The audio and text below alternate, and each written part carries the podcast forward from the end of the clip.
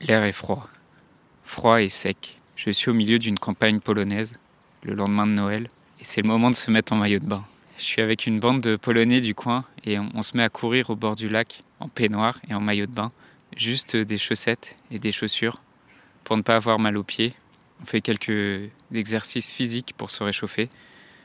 C'est un peu ridicule mais c'est très drôle de s'imaginer qu'on va y aller, qu'on va rentrer dans cette eau qui, qui n'est qu'à quelques degrés.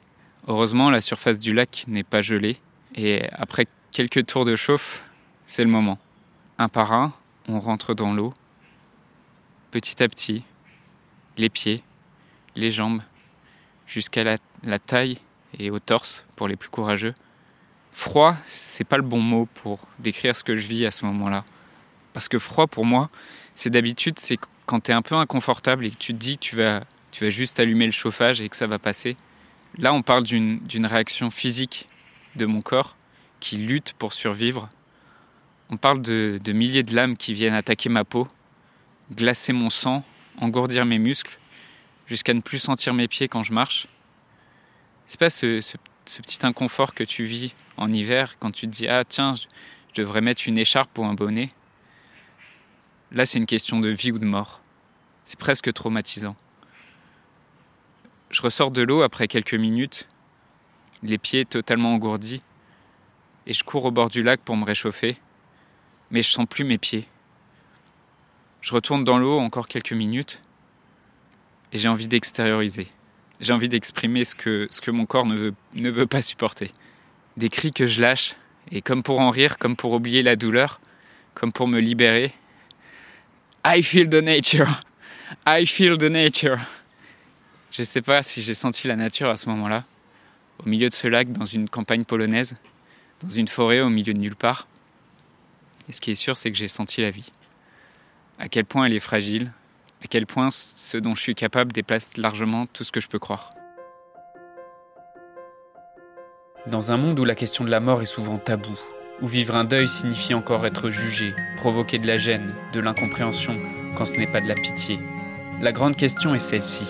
Comment des orphelins comme nous, qui avons vécu très tôt la mort d'un parent, qui ne voulons pas porter ce poids sur nos épaules toute notre vie, ni qu'il impacte nos relations actuelles, Comment nous pouvons y donner un sens nouveau, construire des relations plus profondes et surtout, comment nous reprenons le pouvoir sur nos vies?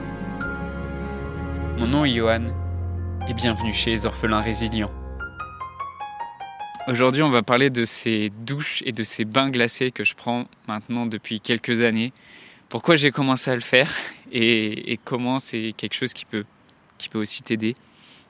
Et tu as peut-être vu passer ça sur, euh, sur Instagram ou sur Facebook. Parce que j'ai posté euh, le 1er janvier une, petite vidéo dans laquelle je, suis en train de me baigner.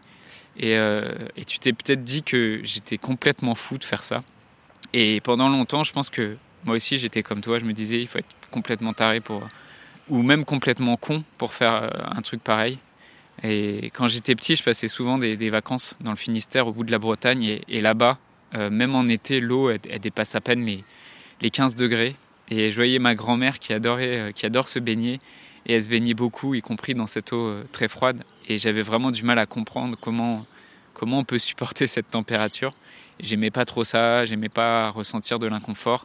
Je voyais pas du tout l'intérêt. Je préférais prendre des bains, des bains bien chauds, euh, ou me baigner en Méditerranée. Et un jour, je suis tombé sur, sur une vidéo sur YouTube d'un Polonais qui s'appelle Wim Hof euh, il s'entraînait, il entraînait euh, dans cette vidéo des Américains à, respirer, à se préparer à, se jeter dans, des cascades ou dans des rivières d'eau glacée. Et euh, ça m'a intrigué, ça m'a fait rire de, les voir dans cette situation qui est extrêmement inconfortable et de faire quelque chose qui est complètement, enfin, à ce moment-là j'aurais qualifié de complètement con et, stupide.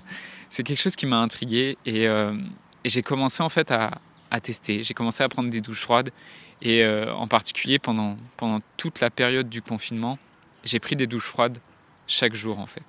J'ai commencé à le faire aussi avec des amis, à, me baigner dans une piscine qui n'était pas chauffée euh, au mois d'avril, euh, dans la mer au, début du printemps et en, Bretagne, même hors saison, même au milieu de l'hiver, comme j'ai fait au début de cette année. Pourquoi je fais ça en fait et qu'est-ce que ça m'apporte?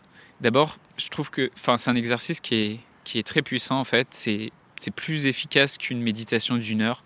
C'est quelque chose qui, qui, qui, te dynamise, quelque chose qui te recentre et qui le fait en moins de 5 minutes. Parce que quand je sors d'une douche froide, c'est plus, plus efficace que si j'avais pris 10 cafés pour me réveiller. Mon, mon corps il s'est mis immédiatement en mode survie. Et, euh, ma concentration elle est au maximum. Euh, j'ai évacué toutes les, toutes les pensées parasites, toutes les pensées négatives et euh, je me suis recentré sur l'essentiel. Ensuite, la, deuxième raison pour laquelle je, je fais ça, c'est que ça élargit simplement mon, mon champ des, des, possibles parce que ça repousse les limites de ma zone de confort. Et euh, parce que quand tu ressens comme ça de l'inconfort extrême dans un lac presque gelé en Pologne, eh ben, tu ressens moins d'inconfort pour, les petits tracas du quotidien. Et euh, j'aime bien cette citation euh, qui dit Easy choice, hard life, hard choice, easy life. Si tu fais des choix faciles, ta vie sera difficile. Et si tu prends des décisions difficiles, ta vie sera facile. Donc ça, ça élargit mes croyances dans ce que je crois possible ou non. Et ça me reconnecte immédiatement au fait que, que je suis vivant et ça me reconnecte au moment présent. C'est quelque chose que je rapprocherai aussi euh, à l'expérience que, que j'ai fait euh, en engageant des, des, discussions avec des inconnus. C'est quelque chose qui est profondément inconfortable et qui peut être même très gênant.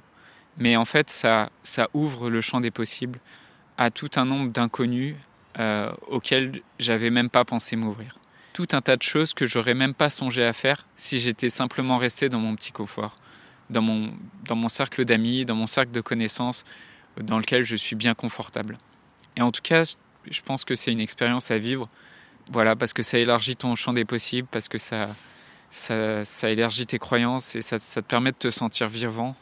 En tout cas, je te dirais pas de faire ça complètement au hasard et sans aucune préparation, euh, ni sans être entouré, parce que il y y a quand même des risques physiologiques. Euh, parce que c'est un, une expérience qui est quand même assez forte pour euh, ton cœur et si tu es cardiaque, je pense que c'est largement déconseillé.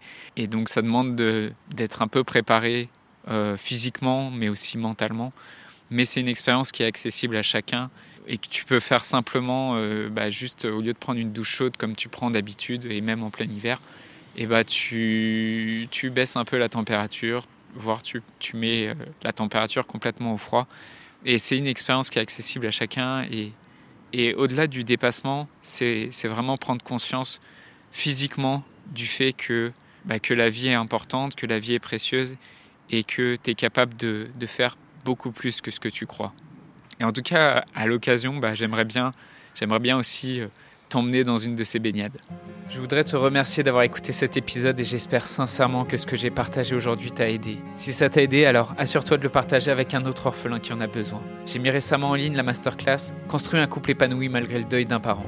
Cette masterclass est spécialement réservée pour les orphelins et l'inscription est gratuite. Tu peux retrouver tous les détails pour t'inscrire dans la description du podcast. Dans cette masterclass exclusive, je te livre mes prises de conscience en tant qu'orphelin qui m'ont demandé des dizaines d'années, ce qui m'a permis de me relever et de reconstruire un couple qui m'épanouit en quelques mois, et surtout les trois blocages qui sont la cause du statu quo pour de nombreux orphelins, et le secret qui explique pourquoi certains orphelins restent bloqués dans leurs difficultés quand d'autres deviennent rapidement résilients.